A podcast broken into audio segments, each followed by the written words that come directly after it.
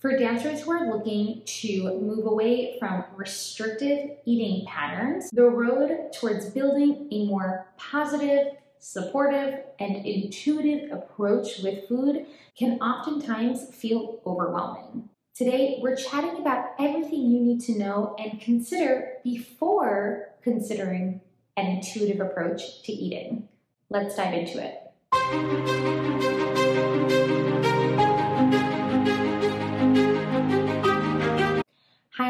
I'm a registered dietitian nutritionist. I work with dancers specifically to help them build more supportive relationships with both their plates and their bodies. I also teach dancers how to utilize food in a way that optimizes performance, but without it getting obsessive or overwhelming. Today, we're chatting about recovery recovery from eating disorders, disordered eating, and, well, the general journey of healing from restrictive dieting and diet culture. For many dancers who are moving along this journey in healing their relationships with food, the ultimate goal is to get to a place where we feel like we're eating in a normal way. What does normal mean? This can feel very different for all different dancers, but generally it means that we're maintaining a supportive relationship with food, which essentially means that we're able to prioritize nourishment without feelings of guilt, stress, and anxiety around food we're also able to do this in a way that supports a neutral perspective around food, a pleasurable experience with food, and all while honoring the foods that are accessible to us at any given moment. This also involves a great deal of flexibility around our food choices. Now, nutrition information, it can totally be part of the story, but it shouldn't be an obsessive part of the story. For most dancers, getting to this point where you feel like you have built a supportive relationship with food takes a consistent and very proactive effort. And the reason for that is because dancer diet culture is so prominent in our studios. And I've spoken about this before. It takes a lot of work to constantly be battling the inevitable, the inevitable of diet culture messages infiltrating us at mealtimes it can be a comment from a family member or a friend. Whatever it is, it's very possible that a dancer at any given time in their life is going to experience some diet culture message related to restricting their food choices.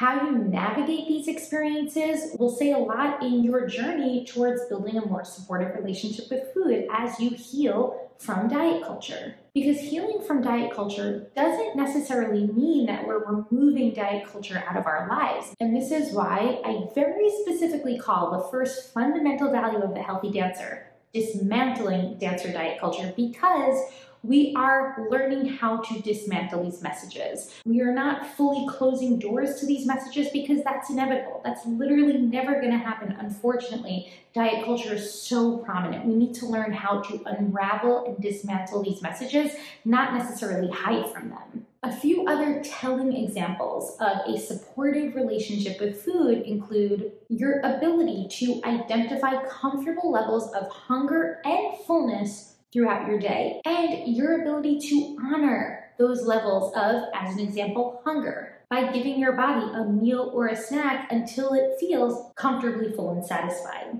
A supportive relationship with food also encompasses self compassion because experiences that are often considered wrong or destructive by diet culture, examples like emotional eating, overeating, or mindless eating, are in of themselves inevitable. And as humans, we might experience them. We might experience the need to utilize food as a tool for comfort during an otherwise uncomfortable situation. There is nothing inherently wrong with this. And I've spoken about this before. Of course, we want to build helpful and more productive coping tools that perhaps don't have anything to do with food. But if food is one of our coping tools, again, it's not the worst thing we can be doing. It just shouldn't be the only coping tool that we're relying on. So it's important to have some self compassion. If by chance you fall into an experience like mindless eating or emotional eating, like stress eating, or even an experience like overeating, it's important to consider how you're responding to that experience. We don't want to come at it with self ridicule. If so, that's a key identifier that you're still struggling with the dieting mentality. Instead, we want to consider self compassion and remember that there was likely a reason for us to turn to food during these times of emotional distress? Can we instead try to intervene upon the root of that reason and consider other coping tools that can navigate us through for the future? A few other key identifiers of a supportive relationship with food include the ability to trust yourself around foods that you or someone else or diet culture has previously deemed as being off limits or more indulgent. And as I mentioned earlier, the ability to elicit flexibility around your food choices. Not feeling stressed or overwhelmed when certain food options are not available to you at that moment. So here's the thing it's super important before you consider whether or not you are ready for an intuitive approach to food.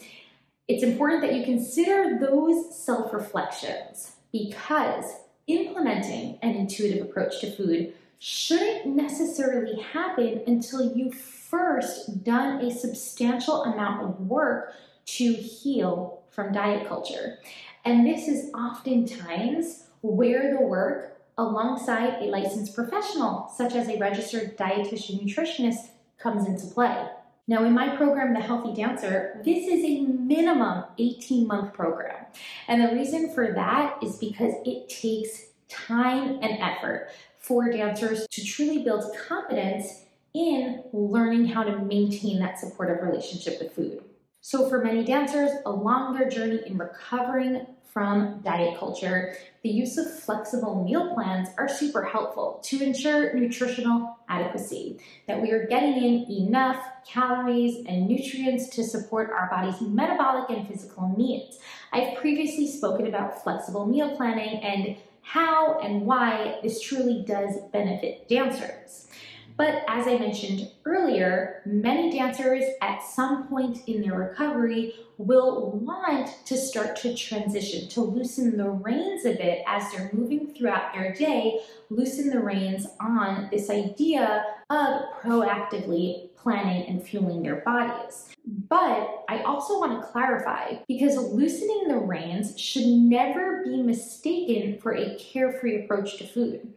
I've previously spoken about this also, but I don't recommend that dancers have a carefree approach to fueling their bodies. There's a lot of obstacles in a dancer's day that makes it challenging to truly rely on intuitive cues of hunger and fullness. This essentially knocks out two full principles of the intuitive eating paradigm, specifically honor your hunger and feel your fullness. So I can't stress this enough, but busy active schedules common for dancers are making that really challenging. And therefore, relying fully on intuitive cues to fuel your body might not be so supportive. And in fact, within the work that I do over at the Healthy Dancer, I encourage intuitive eating as just being a tool along your journey in healing and maintaining a supportive relationship with food.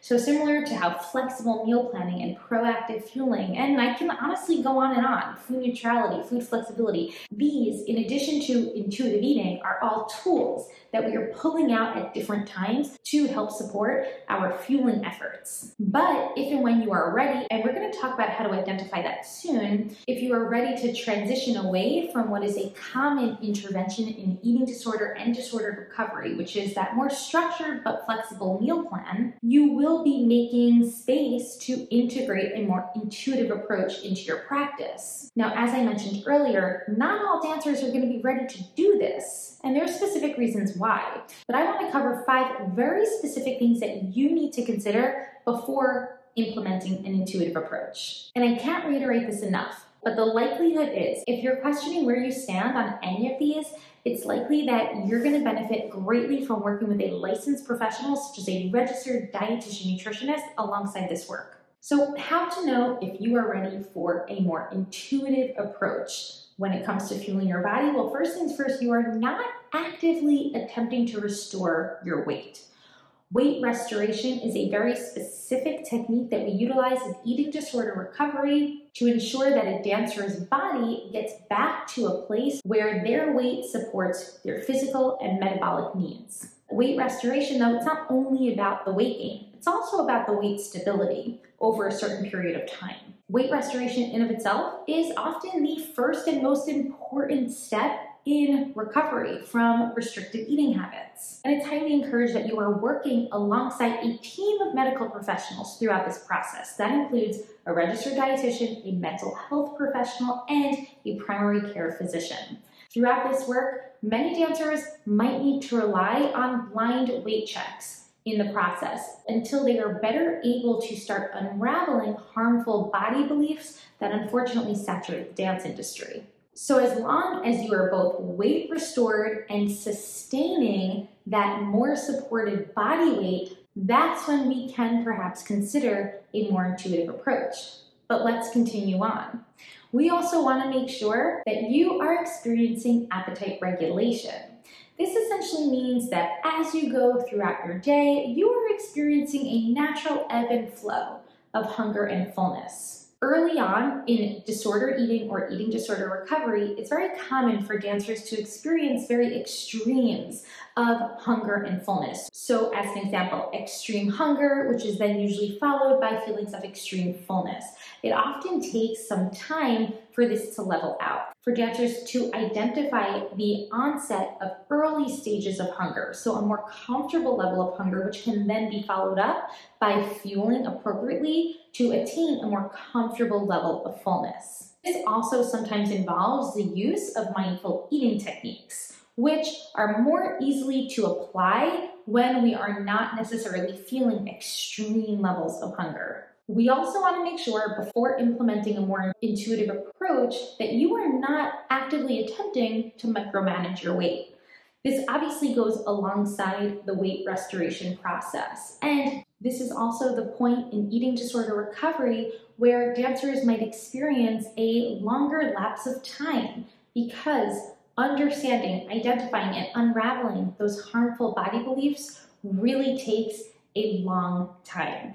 And for many dancers, this could also be the reason why it might take years before a dancer is truly ready to implement a more intuitive approach to fueling their bodies.